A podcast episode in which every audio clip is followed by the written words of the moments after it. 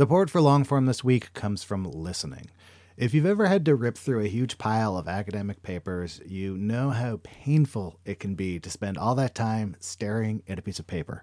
Listening makes it really simple to convert anything you have to read into spoken words that you can enjoy on the go. Uses AI to generate realistic voices that sound like actual human beings. Plus, it comes with a powerful set of tools that allows you to do stuff like skip over non essential text, but also take notes with one click. Your life just got a lot easier. Normally, you'd get a two week free trial, but listeners of Longform get a whole month free. Go to listening.com slash longform or use code longform at checkout. In 2022, Team Milk came together by sponsoring female marathon runners for the marathon in New York City. Today, they're more than 20,000 strong.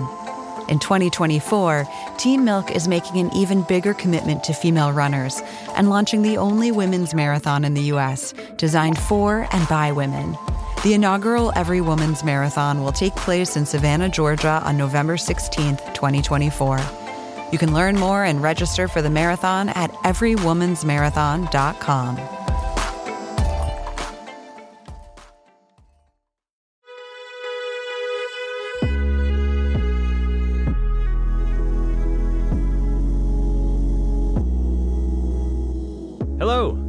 Longform Podcast. I'm Max Linsky. I'm here with my co-hosts Aaron Lammer, Evan Ratliff. Gentlemen, hello. Hello, hello. Hey, Max. What do you have exciting for us this week?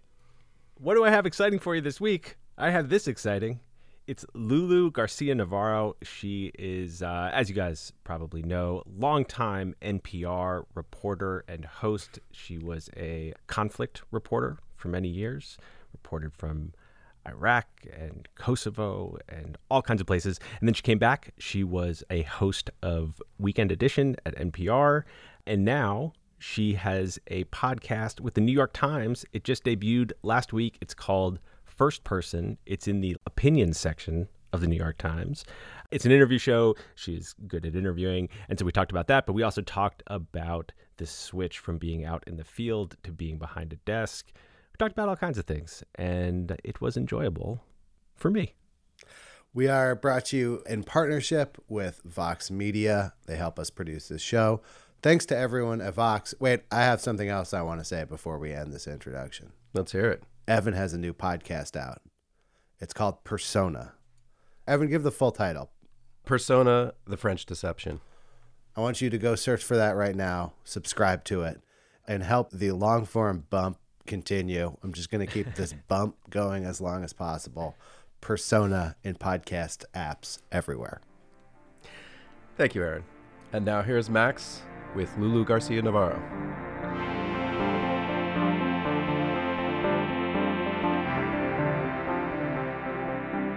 Hi, Lulu.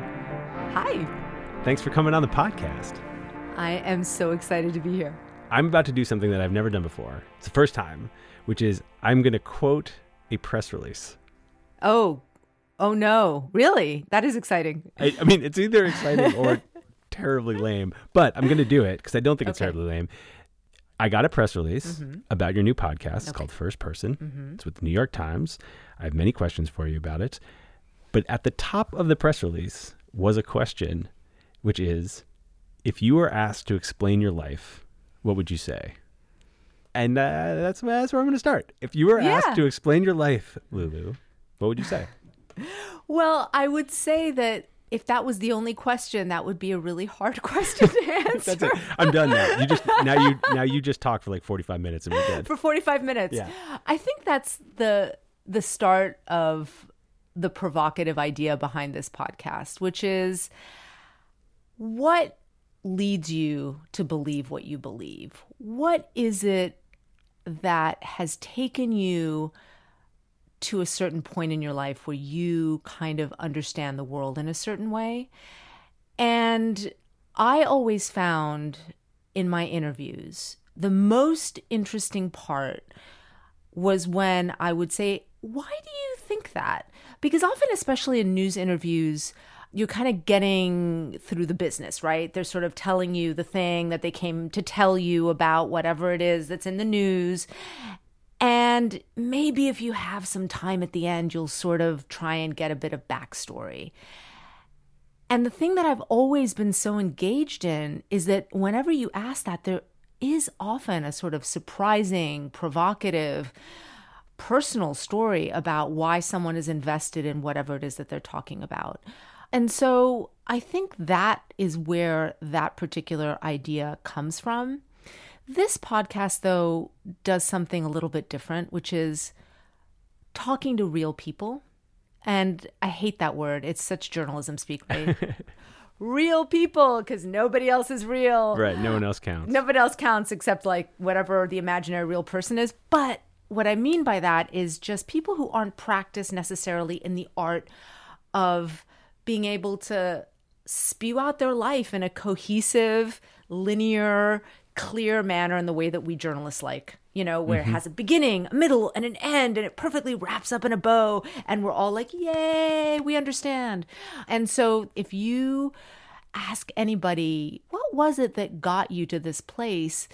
unless you've written a book about it or an essay, you might really not know the answer to that question. And I've found in doing these interviews that people have kind of gone, huh, I'm not sure. Let me think about that for a moment.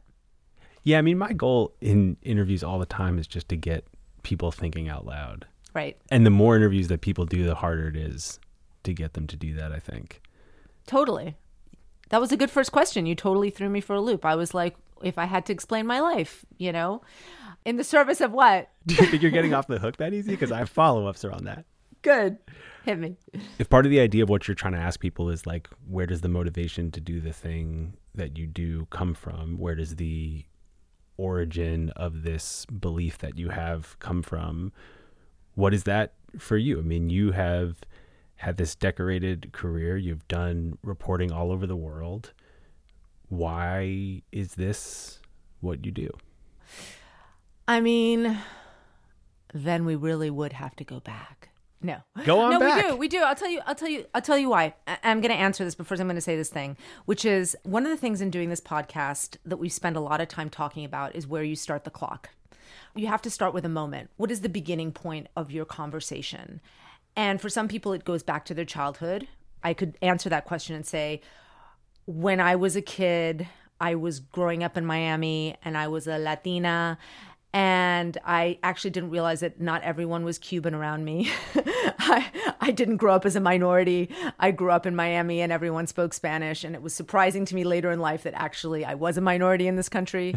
and, you know, I was always a kid who liked to ask questions and talk to people. I could start the clock there. Mm-hmm.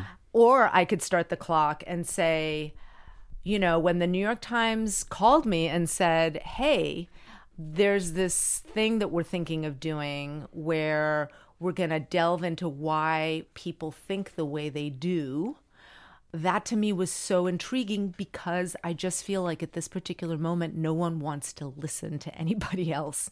You know, nobody necessarily really wants to know what people's opinions are, where they come from, because at this point we're so polarized and entrenched. And I find that that space, what you're talking about, where people are thinking out loud and they're wrestling with something and they're trying to figure it out, it's much more interesting than the space in which we find ourselves now where everyone's like oh i know what i think and more than that i know what you think. Mm-hmm. and so that's that's what i mean by starting the clock. So like there's a bunch of reasons why i wanted to do this but for me it's sort of the culmination of the stuff that i've done for a long time which is try and talk to people about how their lives intersect in a bigger story about our world.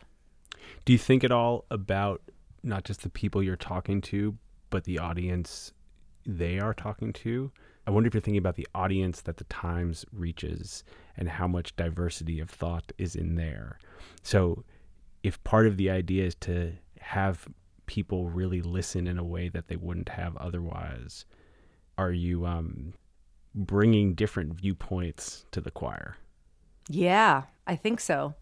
Um, I think that's very intentionally the point. Part of the challenge of having put together this podcast, and it has been challenging, is really trying to find viewpoints that are going to surprise people, that are going to make them think about something slightly differently, that are going to complicate their view of the world. And so, yeah, I think that is very much the intention. I mean, it's hard, right? It's hard because the people who will gravitate towards certain types of podcasts, certain types of, you know, newspapers are going to maybe have a perceived uniformity of thought. But I think the goal is always to complicate that. And mm-hmm. and I think that's what good opinion does. It it really tries to kind of take your view of the world and say, "Wait, have you thought about this though? Or do you know about this or can you put yourself in somebody else's shoes?" Do you enjoy it getting more complicated for you? Is that fun or uncomfortable? I think it's uncomfortable. I mean, I think change is hard. I think trying to push yourself beyond your limits is hard. I think it's completely necessary. I spent a lot of my career working in war zones, you know, some of the most extreme places in the world. And what I learned from that is that you have to sort of push yourself because life is full of challenges and you kind of either meet them head on or they're going to overtake you one way or the other. So for me, I actually like the complicated space, the gray spaces, the spaces that aren't super black or white. Can we take the clock back there and, yeah. and talk a little bit about that time in your life? Was that always the goal to be a war reporter? No, it wasn't the goal. I didn't know that that was a thing that I was going to do at all, actually. It took me a while to figure out that I was going to be a journalist. I started late. After college, I went backpacking and I found myself in Southeast Asia teaching English in Cambodia. And I tried to get a job at the Phnom Penh Post, which was an English language paper there, and the Cambodia Daily, which was an English language paper there. And they both looked at me like, I, what are you doing here? You have no experience. And they were right. I had never done my college paper. I had never done my high school paper. I had not had any experience. But what intrigued me about it was as I was sort of traveling in the world, I realized that I actually wanted to understand what I was doing there. that I didn't, after a while, enjoy just the experience of kind of floating through in the way that you do and not really understanding the culture or having a purpose really in being there other than your own sort of journey of self fulfillment. You wanted to complicate it a little bit.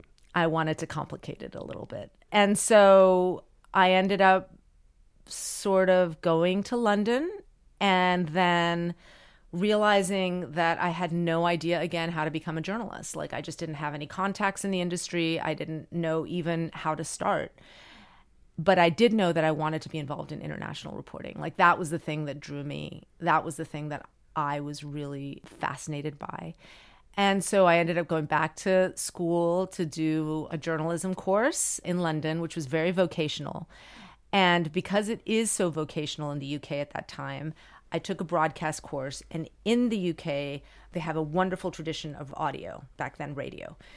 And they didn't have a TV studio because it was a kind of public institution that couldn't afford a TV studio. And so I got into radio that way by default. And then I had a wonderful mentor at the Associated Press in my first internship who kind of took me on as a freelancer. And then the Kosovo War happened, and she had been doing this for a long time. And she said, Do you want to go?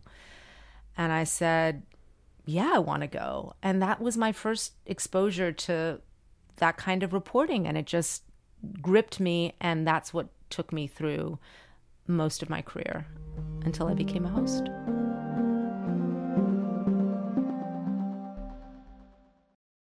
Support for Longform this week comes from listening. If you find yourself behind the eight ball, needing to read a bunch of academic papers or journals or any kind of dense reading material, you might make your life a lot easier by checking out listening. It takes anything articles, books, PDFs and turns the text into spoken word that you can absorb no matter what you're doing.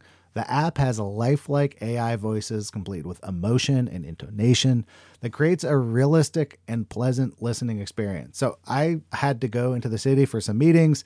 I needed to review some PDFs, threw them in there, listened to them on the way. It was both pleasant and I kind of forgot that I wasn't like listening to a professionally done audiobook or something. Like very quickly, The voices sounded totally natural and human to me.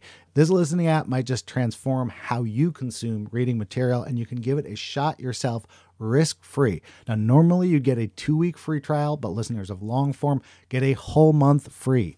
Go to listening.com slash longform or use the code longform at checkout. Listening. Your life just got a lot easier. Vox Creative. This is advertiser content from 26.2 Team Milk and their new docu-series Running Sucks. Is running the worst? Yeah. Do you love it? Do you hate it? I hate it so much. I hate it so freaking much. That you're a real runner now. I hate it. I'm Abby Ayers, a 37 year old mom from Utah who found herself running across the Manhattan Bridge in my first race ever. Running Sucks celebrates women who run and the running communities that carry them across the finish line. Running helped me in so many ways postpartum. It really is about taking my power back and proving myself wrong. For every person like you, I'm telling you you belong, and I'm telling you you can do it. I never thought the words would leave my mouth, but yes, I'm planning on running a marathon.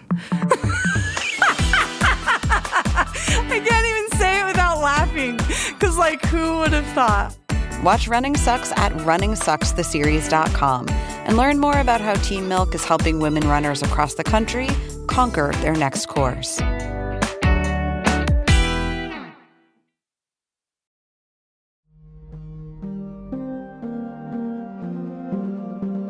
What was that like showing up in Kosovo?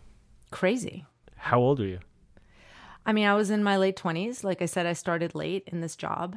So I was like 28 and it blew my mind.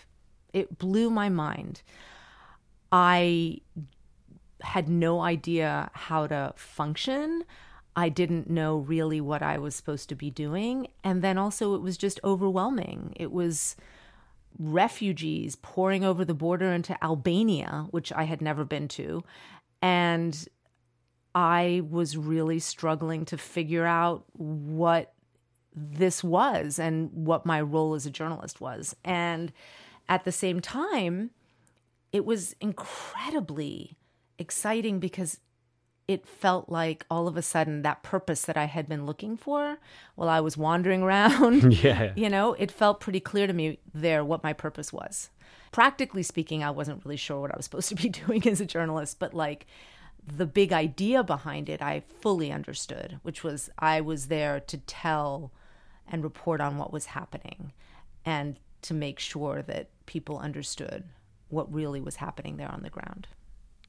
And while that was scary, it was also like exhilarating. Yeah. It's a weird thing about covering conflict, which is that we wrap ourselves often in the mantle of reflected heroism, I would say, which is we're there to tell a story and amplify the voices and do all these things. And there is real risk to it. That is the driving force of it, there's no question. But I would challenge anyone who does it not to say that there also is something just incredibly exhilarating about it because it feels so essential and it feels like you are at the heart of something really, really important and it can give you an amazing amount of meaning, especially in the work that you do. And so it just feels like you are at the center of something. Yeah, there's a high to it. There is a high, for sure. It's addictive. More than that, it's addictive. And you like chased it for a long time. You know, I don't know that I chased it. I was given it. Like I did well in that assignment. And then I got sent to Colombia in the middle of their civil war. And then Afghanistan happened, and I got a call, and they said, Do you want to go to Kabul? Was there ever one of those things that you said no to? No, no, never.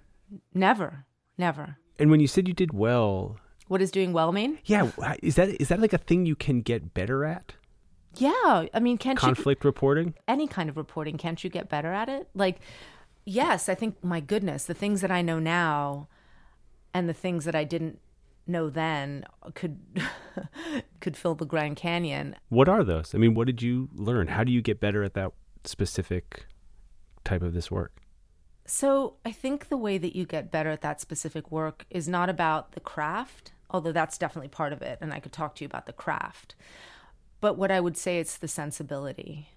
It's in fact the opposite of what you think, which is you learn over time that good conflict reporting is less about the front lines and more about what's happening away from the battle and how the forces are shifting in a society and how the conflict is breaking down certain groups and reconfiguring places. And you kind of learn to figure that out over time.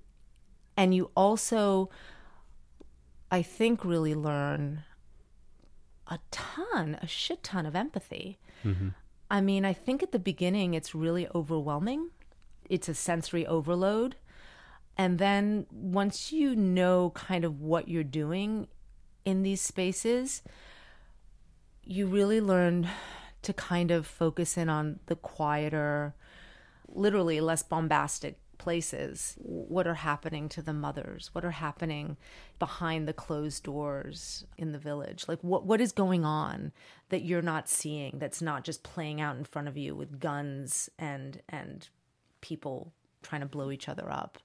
And so that for me like became part of the draw over time. You know, but I'll be honest with you, I lived in the places that I covered. I didn't just go in and, and drop in for a couple of weeks and then go back and live in wherever, London or New York. I mean, I was living in Iraq for years. I lived in Jerusalem for years, you know.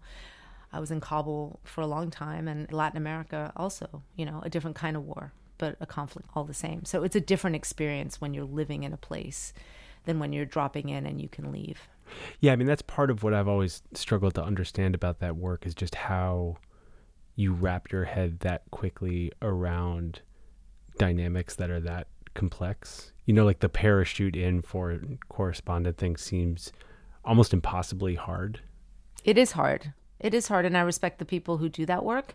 And I would almost maybe say I don't know, could it be healthier to not be living in the place that you're covering for years and it's like completely crazy? There is a pejorative connotation to the parachute journalist, but a lot of the people who do this work, you know, are repeatedly going into the same places. They just have families or they choose to, you know, live elsewhere for sanity's sake. That wasn't the kind of experience that I had. You weren't particularly interested in insanity? I mean, I suffered from post traumatic stress disorder. I had, I mean, I've been very public about my struggles covering conflict and living in conflict. I mean, the thing that kept me sane for most of it was that I actually had my partner with me. My now husband, my then boyfriend, was also a war correspondent. And so we lived there together. And so I had a measure of stability in having kind of a, a close relationship someone who was there to kind of see me through it. I think oftentimes what can happen when you go to these places is you, is that you feel very unmoored from the things that make you you outside of this space. Can you say a little bit more about that? Can you help me understand what what what that means? Yeah, like what goes away? Oh gosh, everything. If you have to wake up in the morning and the choices that you make are going to decide whether you live or die, it's a really, really, really heavy thing, you know? And I don't say that lightly. Mm. It just means like I have a job to do there, which is covering a war. Covering a war is dangerous. And it's not only I'm risking my life, I am working with other people who are from that place and I'm risking their life. And yet I still have to do it because that's my job. And so you're having to make these decisions all the time that seem so crazy to anyone else, right? Like you're living your life, and most people wake up and decide, hey, am I going to go to Starbucks or right, right. am I going to, you know, before I hit the gym and, and, and head to work? this morning? Yeah. I don't know. And so, like, but the, the thing that you're waking up to is like, okay, I have to go report in this place where there has just been an attack and how am I going to get there safely or as safely as possible? Who am I going to bring with me? What route am I going to take? I mean, it's just like a whole different series of assessments that you're making. And so, what ends up happening, and I'm not saying to everyone, but to me, is that all that other stuff, the stuff that makes up you, the stuff about the Starbucks and the hitting the gym and that, oh, I'm going to talk to my best friend and I'm going to go have dinner. Like the stuff that makes life pleasurable and fun and makes you connected to your community, that stuff kind of recedes into the background because you feel like every moment is so high stakes. Hmm. And so that's why a lot of correspondents who cover this stuff, and I saw Clarissa talking about this with you on the show, Yeah. that it's really hard when you come back to kind of reconnect with people's regular stuff. I mean, we used to be bummers at dinner parties. You know, Yeah. we'd come back from Iraq and we'd be like, the war. It's terrible. Do you know how terrible it is? and like people want that for like one minute. Right. And then they're like, dude, yeah, but like I just want to have a drink and talk about, you know, the latest Marvel movie. And so you can feel really disconnected. And it's hard to find your way back to that. It's hard to find your way like who am I in the world if I'm not covering this war? You can start to float away hmm. from all the things that give you joy and connection and can anchor you. It's interesting that you say joy and bring up that interview with Clarissa because what I heard her saying about it was like, I used to feel guilty about the things that brought me joy, and now I hold on to them for dear life, and they're the things that make it possible to do this work. But what I hear you saying is like, if you're living there and you're dealing with the stakes of those choices day after day after day after day after day, that that weight can get pretty heavy. Oh my god it's overwhelming. And then you don't find joy anymore. And that's what happened to me. That was my journey towards post-traumatic stress disorder. I would spend two months to three months in iraq. This is when post-traumatic stress disorder first reared its head. And then we would get a break and we get to go somewhere right f- for a month or two weeks depending. And I didn't have sort of a fixed address because I was living in Iraq. And so me and my then boyfriend would travel. And it would be normal that we would come out, and the first couple of days we'd feel really exhausted and down. Because, you know, the physical stress, the mental stress is, as you can imagine, considerable. But then we'd always go somewhere fun Yeah. and you'd feel buoyant and you'd eat well and you'd drink well and you know and you'd feel like the cares would dissipate it came to be that two days would pass three days would pass four days would pass and that weight was still there and then maybe it would lift and then it just didn't lift hmm. and not only did it not lift but i would find myself on the streets of a normal place when nothing bad was happening and I would feel this incredible anxiety. This dread would just come over me like something terrible was about to happen. And I wouldn't feel like that in war zones.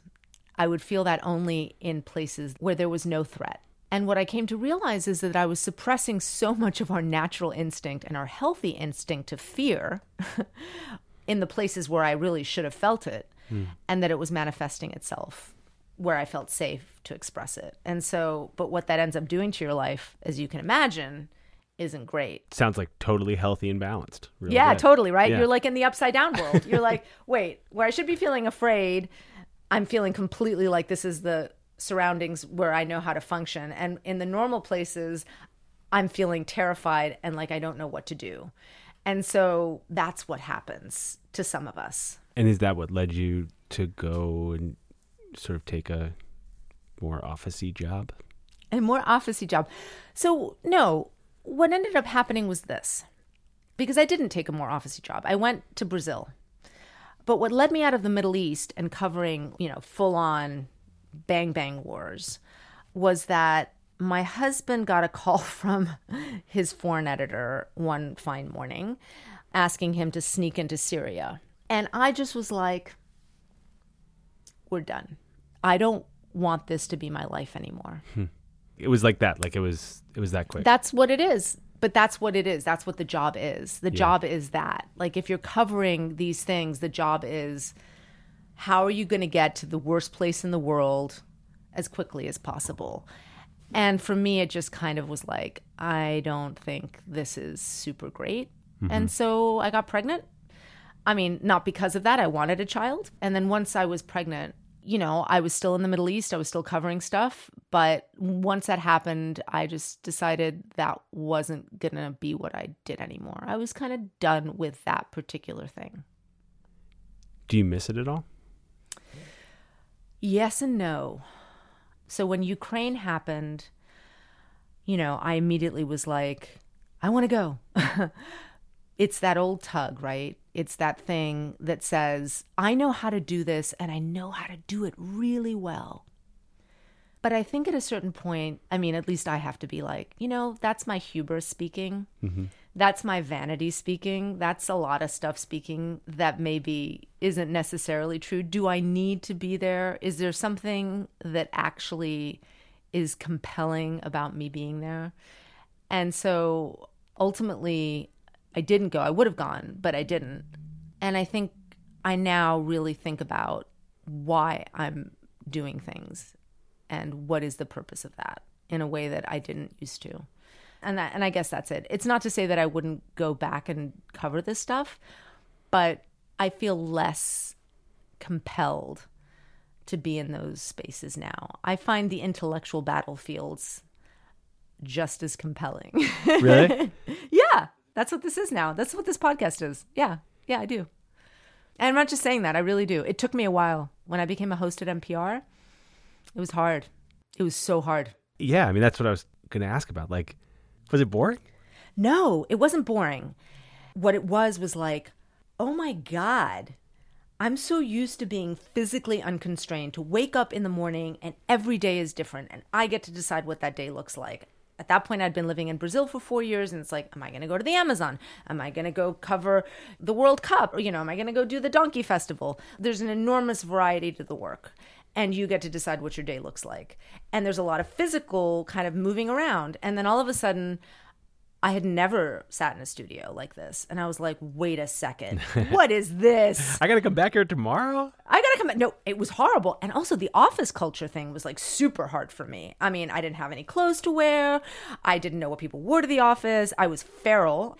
Listen, I had been covering things in countries like Cuba, authoritarian regimes in like the Middle East, and I was used to being tapped and followed and expelled from countries. And so when I st- was first a host, I was like, you know, looking under the desk to see if I was like, if, if there was like a tapping mechanism. I think that's where my boring question came from. It's just like if you go from being expelled, you know, in Cuba to being like, did you hear what Frank said at that meeting?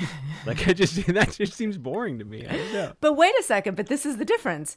The job, though, what I came to understand was so much more intellectually freeing. I got to roam so much more widely. So the Lulu that was the Lulu who was doing these things in these spaces was like this very serious Lulu who was covering these very serious things. And I wasn't really able to indulge my love of, for example, science fiction and fantasy books, romance novels, celebrity culture. I mean, there's a lot of stuff that makes up me. And so when you ask me, like, we started with this question, like, how would you explain your life? I would say that I'm more than this thing that I did. And actually becoming a host like that allowed me to kind of get back to myself, anchor myself in like the wider facets of who I am. Because as a host, as you know, you kind of have to fill the space.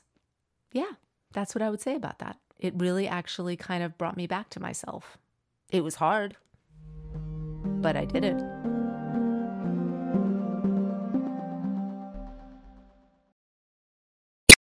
When you need mealtime inspiration, it's worth shopping Kroger, where you'll find over 30,000 mouthwatering choices that excite your inner foodie. And no matter what tasty choice you make, you'll enjoy our everyday low prices, plus extra ways to save, like digital coupons worth over $600 each week. You can also save up to $1 off per gallon at the pump with fuel points. More savings and more inspiring flavors make shopping Kroger worth it every time. Kroger, fresh for everyone. Fuel restrictions apply.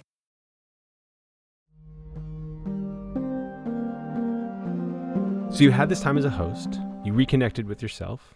You're no longer just living in these high stakes decisions every day, but you get to play in all of these different spaces. And then last fall, you decide to leave, take this job at the Times. You're working in the opinion division.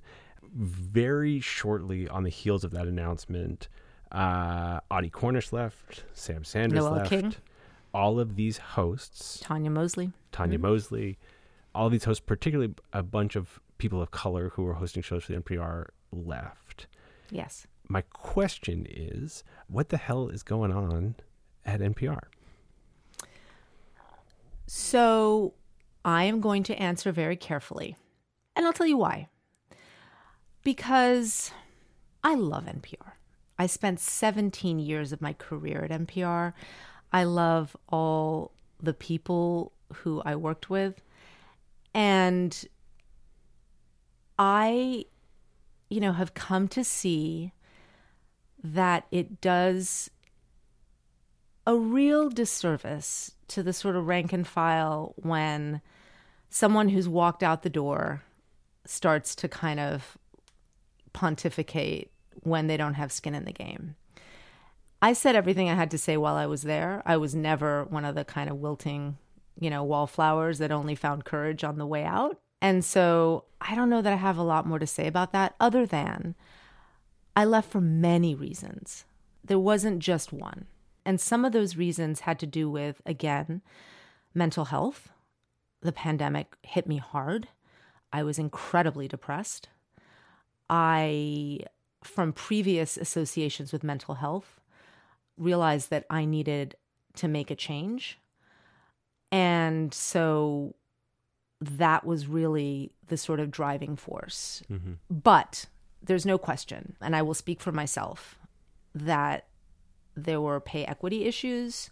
There were issues of just how valued I felt my contributions were. And so the decision to leave is never really about one thing, it's about a lot of things. It was the time to go do something else. And this is a great thing to go and do. And so I felt like I was leaving on a high and mm-hmm. going to something great. And so, like, isn't that the kind of thing that is the way you want to do it if you're going to do it? Yeah, totally. I actually really like respect that answer and agree with that sentiment of if you're going to say it, say it while you're Say it while you're there. I found it really irritating when I was at a, you know, at NPR and people would leave who had never said anything while they were there and then once they're out the door, they start pontificating on Twitter. I don't like it. Where you can make change and affect change is when you're at an organization. You know, speaking up is really hard. But the purpose is not to damage the institution ever because these institutions have huge value. I'm a huge believer in them. Do they all have to change? All of them? I mean, sure, sure. but like, are they of value in this world? Do we need them? I'm still a huge believer in that. Someone said to me, like, if they broke your bones, they'd, I'd always thought that they'd find NPR like sort of tattooed inside. And I was like, maybe they still will. And the New York Times now. I'm a big believer that we need these things in our society. And so, like, the purpose is never to damage the institution. I'm just one person who left for a whole bunch of reasons. You've been part of a couple of institutions now AP, NPR, New York Mhm. Times. As someone who has spoken up when part of those institutions, do you think that they are A, genuinely getting better, and B, genuinely trying? Yes and no. Like, yes, I think genuinely trying. I think so because I think a lot of organizations have come to realize that this is sort of existential for them, that they can't keep doubling down on the same shrinking audience, and that they have to find new ways of engaging and bringing in different voices. And then once you bring in these voices, that's going to change the way things are done. But I think we're in the middle of this really big experiment. You're seeing it play out all the time, every day. Just look on any news headlines, what's happening at the Post, what's happening, you know, at any news organization. And you're seeing a lot of these forces kind of at play. Because the thing that's so hard is that we report on the news but we are also of the culture. and so the same things that are affecting the things that we report on are also affecting us inside. And so I don't look at it and say, you're doing a terrible job. because I remember being at NPR when the Me Too thing happened.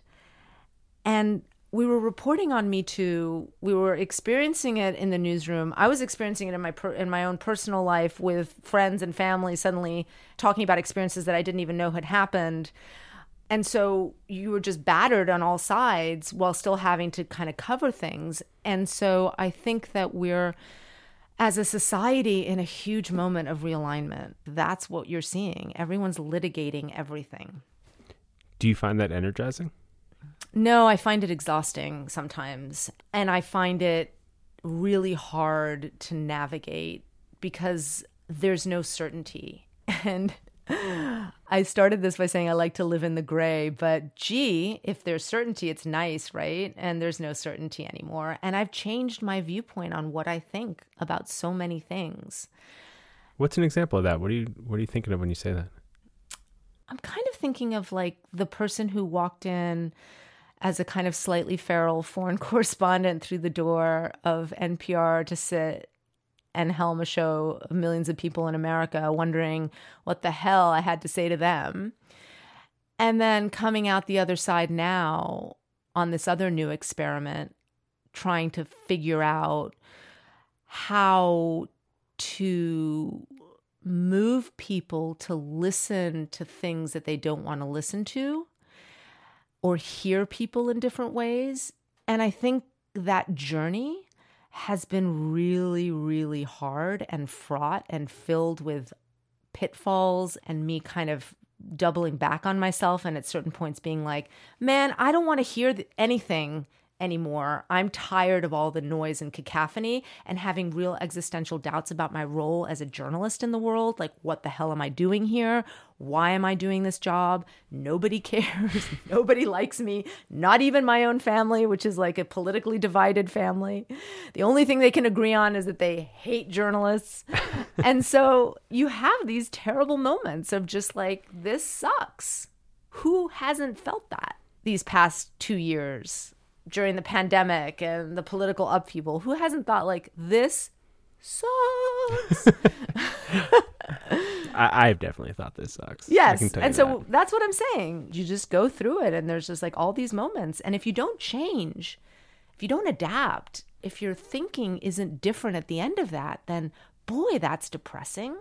Like it's not fun to go through it but i would always say that if you go cover a story and you already know what people are going to say and you already have it in your head what the outcome is and there's no surprise there then that's kind of maybe a story that you shouldn't be working on. You have to allow the opportunity for there to be a journey and for there to be something at the end of it that is going to be like, wow, I really never thought that. I didn't think that I was coming here to report on that, mm. but I guess that's what I'm here to report on. We're talking on Wednesday, June 8th. Yes. And this show launches tomorrow. It does. Do you have some sense of what this project will change for you? What kind of journey you're about to go on? No. That's the fun, right? That's the fun. That's why you do new things because you don't know where they're going to end up. That was always the reason why I did everything. Like, I don't know what's going to happen. Yay. That's like an exciting feeling for you? Sure. I mean, I don't know. It could not go well. And that's terrifying. And no, I would be very sad and feel terrible if that were true. But I've already learned so much. Like, I'm already a different person in the past six months doing this than I was when I came. And so, like, each time you're kind of building more things. I'm a better storyteller, I'm a better journalist. Coming to opinion, I've learned to think in a different way. Um, learning narrative, which I'm learning, frankly, um, has made me think about the stories that I tell and how I tell them and who are the people that I want to tell them about hmm. in different ways. And so, like, already I would say, man, that's the price of admission. Like, already, I would say, like, for me personally, the New York Times might not feel so, but I do. I feel like I've already really kind of learned something cool and gotten to do something cool. And hopefully I'll get to build on it and it'll change over time. One of the reasons I really wanted to talk to you was I had heard your voice on the radio for years and years. And I imagined that, you know, there was a challenge in joining a totally like established thing, like a show that had a personality and its own way of operating and its own relationship with an audience, and also this like huge guaranteed audience. And then this thing you're doing now feels like on the opposite end of that spectrum. There's no rules. There's not even rules about like objectivity that you had to play by before. It can be what you want. And also, you know, I know you have this fantastic team working on it. But the experience that people are going to have is that it's you.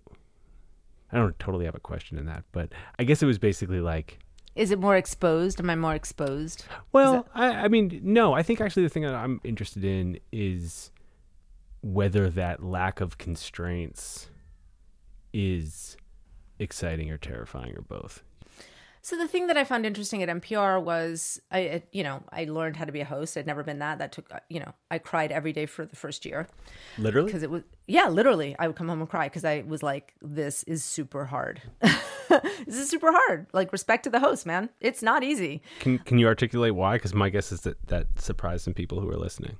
Oh, because you're exposed in a really different way. People want to know you in a really different way. Like people knew me as like a, a voice telling them terrible things from faraway countries.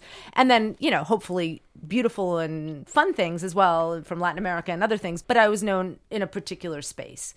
And then when you become a host, they want to know about your dog and they want to know all sorts of things about who you are in a way that feels authentic. And at the same time, I really wanted to change the sound of NPR writ large, the kinds of voices that we were centering, the stories that we were telling, and the way we were telling those stories. And this was all happening during the Trump administration. So, you know, that was a tall order. Hmm.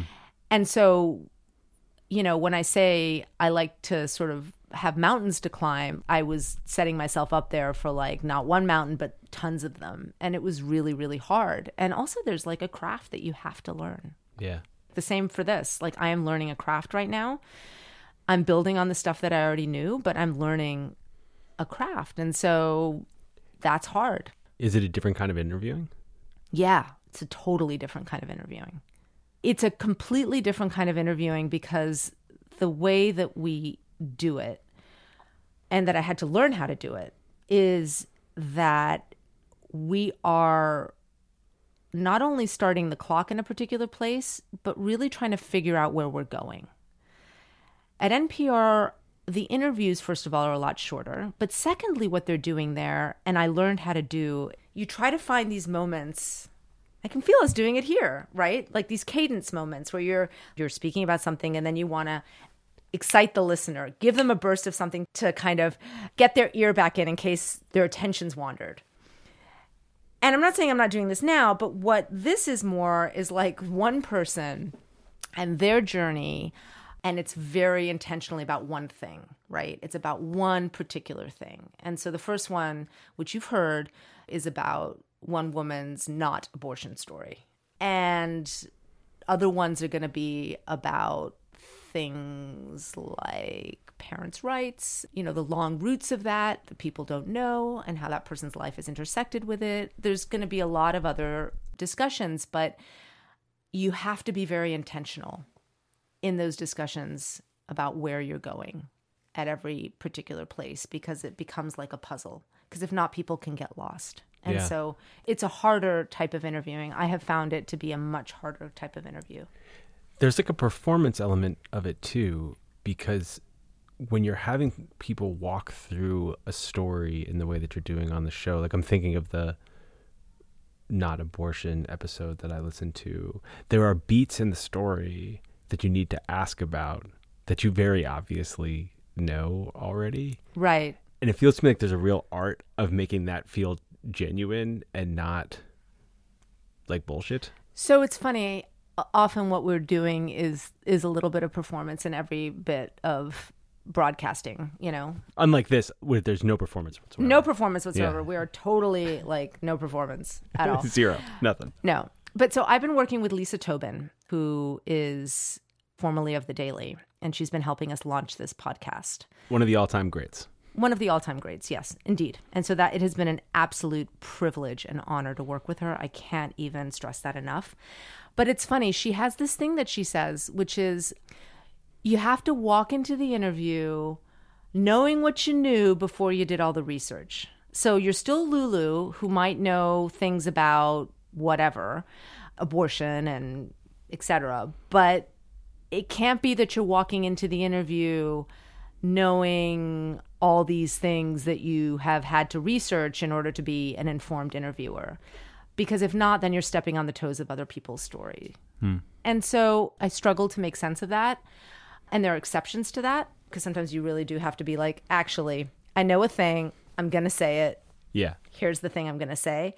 But I do think it helps to kind of take a step back and just let the story unfold with the person telling it.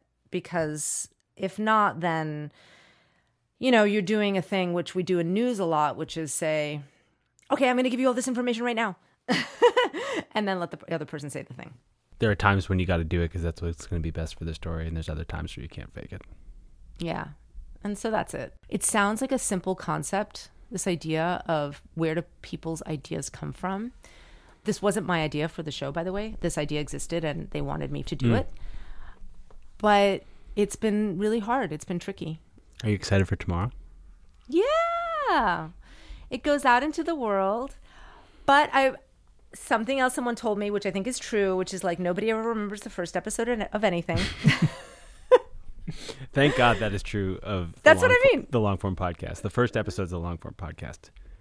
Deeply Now I'm going to go back and listen to it. But this is what I mean. Like, I'm excited because it goes out and lives in the world. And I've been waiting to go out and do my next thing because a lot of people have been like, hey, Lulu, when's your podcast coming out? But I am also cognizant that I want it to expand and grow and change and, you know, be more fully itself.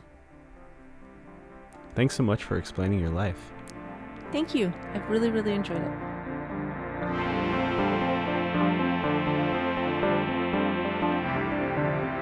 Thanks for listening to Longform. I'm Max Linsky. My co hosts are Aaron Lammer and Evan Ratliff. This episode was edited by Gabriella Saldivia. Thanks to her. Thanks to Susan Peterson, who handled the show notes. Thanks to our friends at Vox, with whom we make the show. And thanks so much to Lulu. Her podcast is called First Person. Go check it out. We'll see you next week.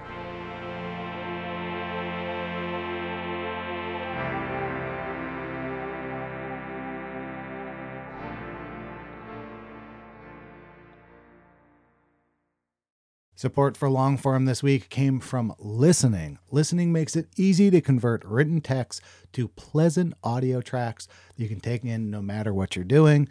It offers AI voices that manage to express emotion and correctly pronounce complicated technical terms, all while sounding like actual human beings, not robots. The listening app might just transform how you consume reading material, and you can give it a shot for yourself risk free. Normally, you'd get a two week free trial, but listeners of Longform get a whole month free. Go to listening.com slash longform or use code longform at checkout. Listening. Your life just got a lot easier.